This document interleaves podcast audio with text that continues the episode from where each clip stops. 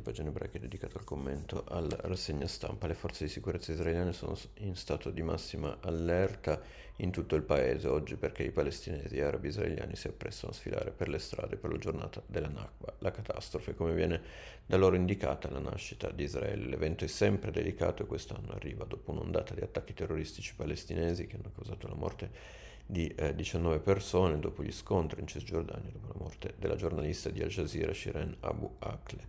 A ricostruire oggi questo complicato clima, Repubblica che spiega come in queste settimane le forze di sicurezza israeliane per contrastare il terrorismo abbiano cambiato tattica rispetto al passato, non un attacco frontale, ma cattura dei sospetti che Israele considera pericolosi, esattamente quello che è accaduto quando Abu Akle è stata uccisa, scrive il quotidiano. Sulla scena in quel momento hanno rivelato fonti dell'esercito al Jerusalem Post, operava la famosa unità di elite eh, sotto copertura Dovdevan.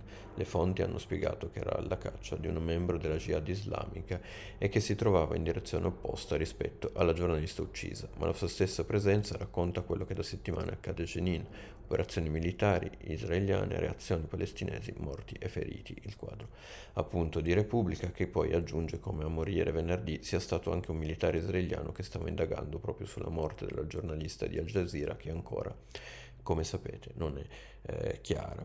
Rispetto ai funerali della reporter, la polizia israeliana, su iniziativa anche del ministro della pubblica sicurezza Omer Barlev, ha ordinato un'inchiesta interna per le cariche contro eh, il corteo. A chiederlo tra gli altri anche gli Stati Uniti, per il giornale però questa inchiesta sarebbe un autogol.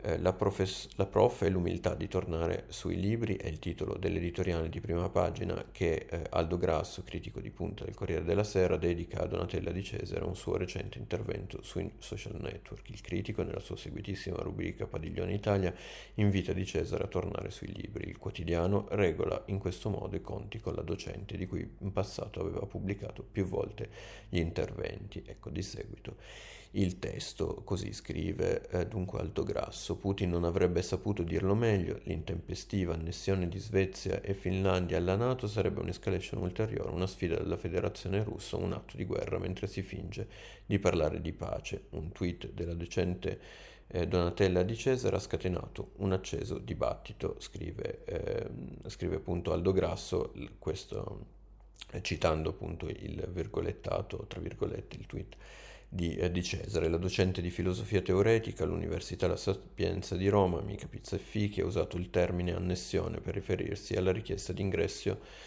nella Nato di Finlandia e Svezia. L'intervento ha scatenato i commenti più sarcastici, non solo non conosce la storia, ma nemmeno la lingua italiana, dissacra la logica e il dizionario, non sa distinguere annessione da adesione, co- non conosce la differenza tra regimi autoritari e democrazie liberali, confonde una scelta libera per coercizione. Cose così anche peggio. La Crimea è stata annessa alla Russia, l'Austria nel 1938 è stata annessa Anschluss alla Germania di Hitler. Tuttavia è probabile che la professoressa non abbia sbagliato, che a parlare sia stato il suo inconscio di pacifista e neutralista, suggestionato dalla teoretica putiniana. Scrivendo Indice Serese chiediamo alla professoressa della Sapienza un'annessione di umiltà.